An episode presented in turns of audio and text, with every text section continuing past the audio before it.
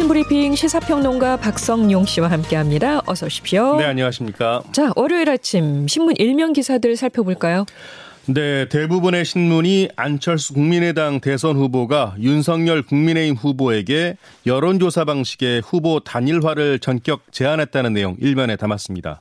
중앙일보는 윤석열, 안철수 단일화 협상 방화세 당겼다. 한겨레는 안철수발 야권 단일화 급부상입니다. 그리고 경향신문은 불댕긴 야권 단일화 본격 수싸움인데요. 조선일보 역시 야 단일화 물고 텄지만 갈 길 멀답니다. 네. 각 신문은 단일화 방식을 두고 양측의 명확한 입장차가 드러난 상황이라 치열한 신경전과 수싸움이 진행될 것으로 관측된다고 했고요. 단일화 과정이나 성사 여부에 따라 대선 승패도 영향을 받는다고 내다봤습니다. 투표용지 인쇄가 시작되는 28일 전에 타결을 목표로 협상을 벌이겠지만 험로가 예상된다고 분석하고 있습니다. 모든 신문들이 안철수 후보의 단일화 전격 제한 소식을 일면에 다루고 있네요. 네, 그렇습니다. 다른 기사들은 어떻습니까? 네, 조선일보는 탄도미사일 발사 북에 책임 물을 것입니다. 한미일 외교장관 회담 소식 전했는데요. 특히 미국 블링컨 장관이 공동 기자회견에서 최근 북한과 관련된 개인 및 단체들을 제재한 것처럼 이 북한의 책임을 물을 방법을 찾기 위해 노력하고 있다라고 말한 내용 전했습니다. 중앙일보는 러시아 침공 임박설, 한국 등 10여 개국, 우크라서 자국민 철수 권고라는 내용의 사진 기사 일면에 실었는데요. 바이든 미국 대통령과 푸틴 러시아 대통령의 통화가 아무런 외교적 성과를 내지 못하면서 전쟁이 임박했다는 서방 측 보도가 잇따르고 있다는 내용입니다. 경향신문은 재택치료 20만 명 넘어 위중증 환자 폭증 우려인데요. 병상 가동률이 20% 안팎으로 비교적 여력이 있지만 3차 접종 효과가 떨어진 60세 이상 등 고위험군을 중심으로 위중증 환자가 폭증할 수 있다는 우려가 나온다고 했습니다. 네. 한겨레는 윤석열 왜곡 보도된 언론사 파산 발언 파문의 제목 기사입니다. 윤 후보가 최근 공영방송 지배구조 개혁 방안을 묻는 기자의 질문에 진실을 왜곡한 기사 하나가 언론사 전체를 파산하기도 할 수 있다는 강력한 시스템이 언론 인프라로 자리 잡는다면 공정성 문제가 없다고 말했다는 보도입니다. 네. 한겨레는 전문가의 의견을 따라서 이런 언론과는 언론에 대한 파괴적 편견이라며 비판적 해석을 내놨습니다.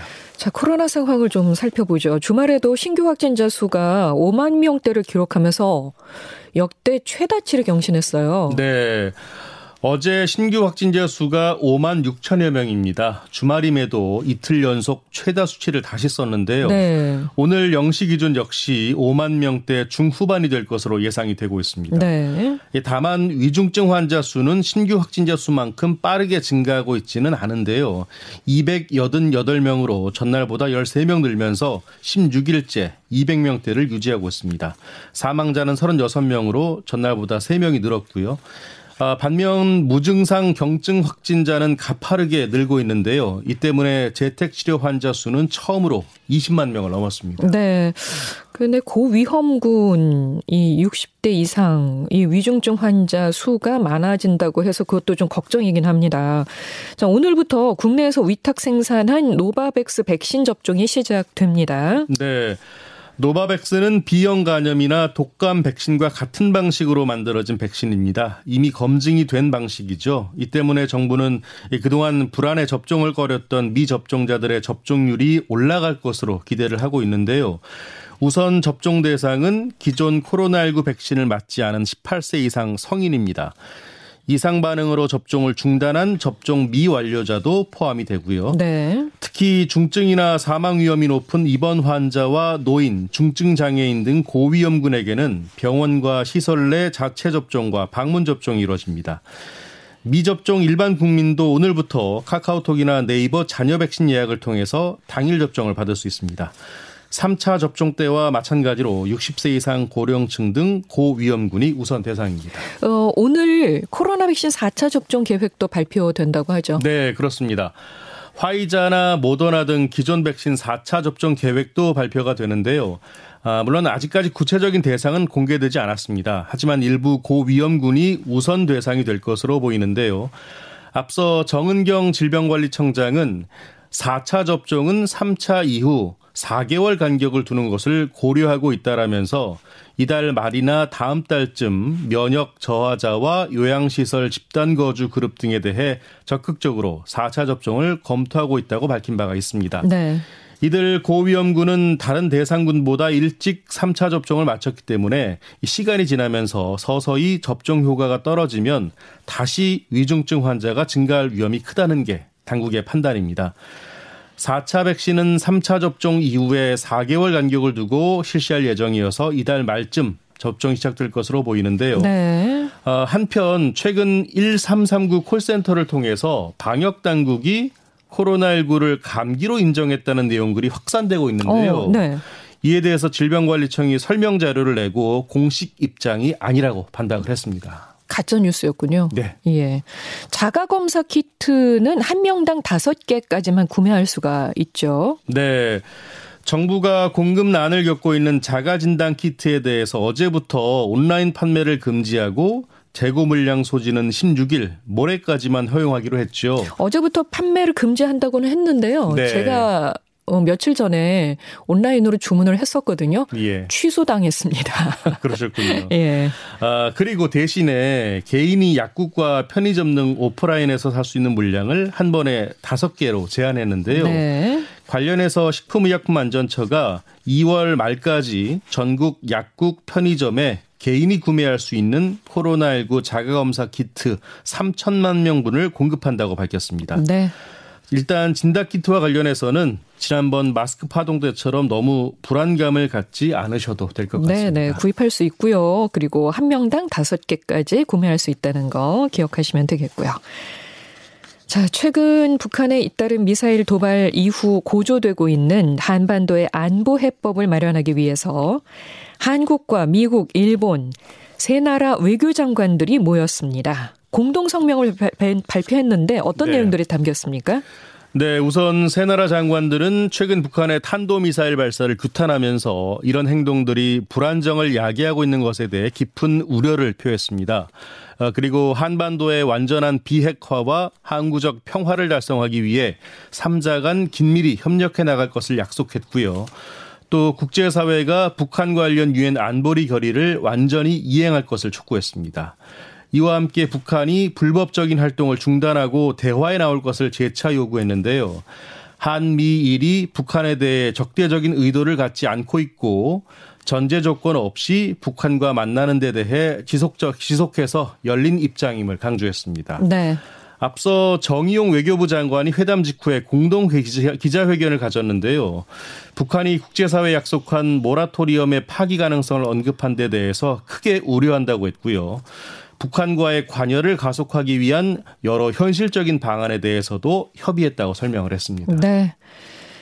어, CJ 대한통운의 노사 갈등이 갈수록 첨예해지고 있습니다. 택배 노조가 지난 10일부터 본사를 점거해서 농성을 계속하고 있는데, 네. 어, CJ 대한통운은 고소 고발로 맞대응하는 그런 분위기입니다. 네. 민주노총 전국 택배노조 CJ 대한통운본부가 지난해 12월 28일부터 50여일째 파업을 하고 있는데요. 네. 지난 10일부터는 CJ 대한통운 본사를 점거해서 농성 중에 있습니다. 특히 조합원들이 건물로 진입하는 과정에서 본사 직원과 조합원 몇몇이 크고 작은 부상까지 입으면서 사태는 극단으로 치닫고 있는 분위기인데요. 네. 노조 측은 현재 택배요금 인상분 분배 그리고 과로사 방지를 위한 사회적 합의를 제대로 이행하라면서 파업을 벌이고 있는데 관련해서 CJ 대한통운이 어제 입장문을 냈습니다. 법치 국가에서 벌어지는 일이라고 말하기 힘든 수준의 폭력과 불법이 자행되는 현장으로 전락했다고 주장했고요. 불법과 폭력에 대한 엄정한 법 집행을 다시 한번 정부에 요청한다고 밝혔습니다. 그리고 기습 점거에 관여한 진경호 택배노조 위원장을 포함해서 이 전체 조합원을 주거 침입, 재물 손괴, 업무 방해 혐의 등으로 고소 고발했습니다. 네. 좀 극단으로 치닫고 있는 것 같아서 좀 걱정이 됩니다. 그렇습니다. 예. 자, 소비자의 구독 결제 취소를 방해한 다섯 개 동영상 스트리밍 사업자가 과태료를 물게 됐다고 합니다. 네. 결제는 쉬운데 해지는 어려웠다. 이게 결론인데요. 공감합니다. 예. 공정거래위원회는 유튜브, 넷플릭스, 올레 TV 모바일, 유플러스 모바일 TV, 웨이브 서비스를 각각 운영하는 다섯 개 사업자가 이 청약 철회를 방해해서 전자상거래법을 위반했다고 밝혔습니다.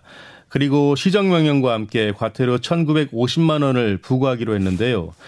이들은 법에서 보장하고 있는 수준보다 불리하게 소비자의 청약 철회 조건을 정해서 안내하고 계약 해지를 온라인으로는 할 수 없도록 한 것으로 나타났습니다. 네.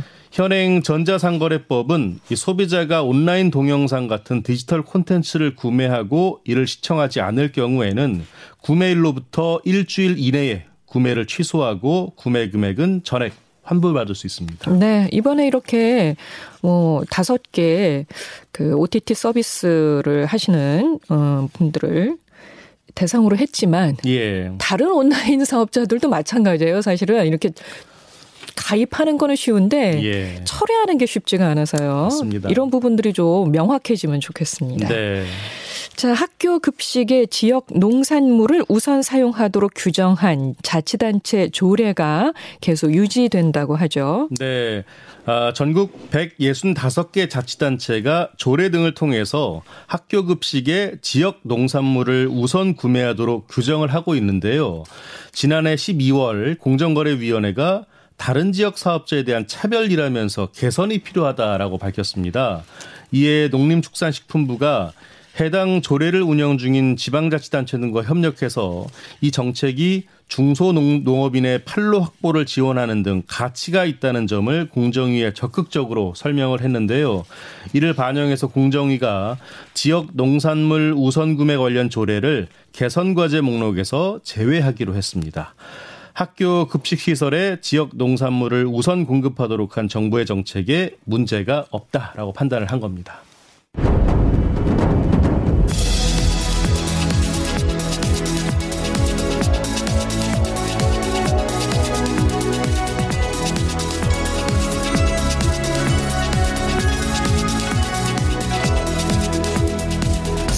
뉴스 알아봅니다. 굿모닝 스포츠. 베이징 올림픽에서 어제 우리나라 쇼트트랙 여자 대표팀이 귀중한 은메달을 획득했습니다. 네.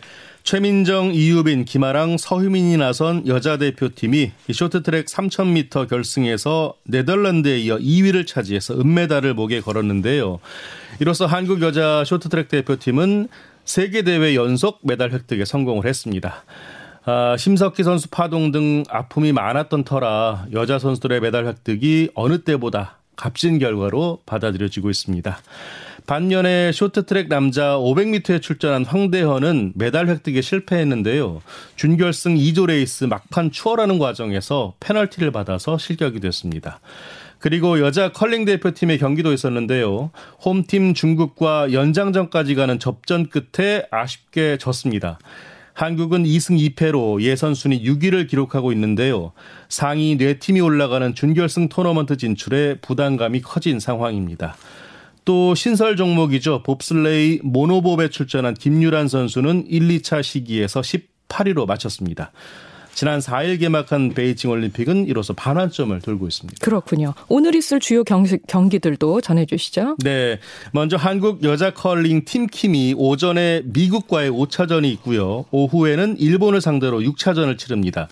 결과에 따라서 준결승 진출 여부가 결정될 것으로 보이고요. 또 봅슬레이 경기가 있는데요. 원윤종, 김진수, 서경진, 김현근 조가 남자 2인승 결기에 출전하고요. 여자 모노범의 김유라는 오늘 3차, 4차 시기를 통해 반등을 노립니다. 오늘도 우리 선수단의 활약 기대해 보겠습니다. 네. 자, 그리고 손흥민과 황희찬의 맞대결로 관심을 모았던 프리미어리그 토트넘과 울버햄튼 경기가 밤사이에 열렸는데 황희찬 소속의 울버햄튼이 이겼네요. 네. 말씀하신 대로 일단 결과는 울버햄튼이 2대 0으로 토트넘을 이겼습니다. 토트넘의 손흥민은 선발 출전해서 풀타임 활약했고요. 울버햄튼의 황희찬은 후반 36분에 교체 투입돼서 10여 분을 소화했습니다. 잉글랜드 프리미어리그에서 4년 만에 성사된 코리안 더비였는데요. 손흥민과 황희찬 모두 공격 포인트는 올리지 못했습니다. 토트넘은 리그 3연패 부진과 함께 8위로 하락했고요. 울버햄튼은 7위로 올랐었습니다. 네, 지금까지 시사평론가 박성용 씨 고맙습니다. 고맙습니다.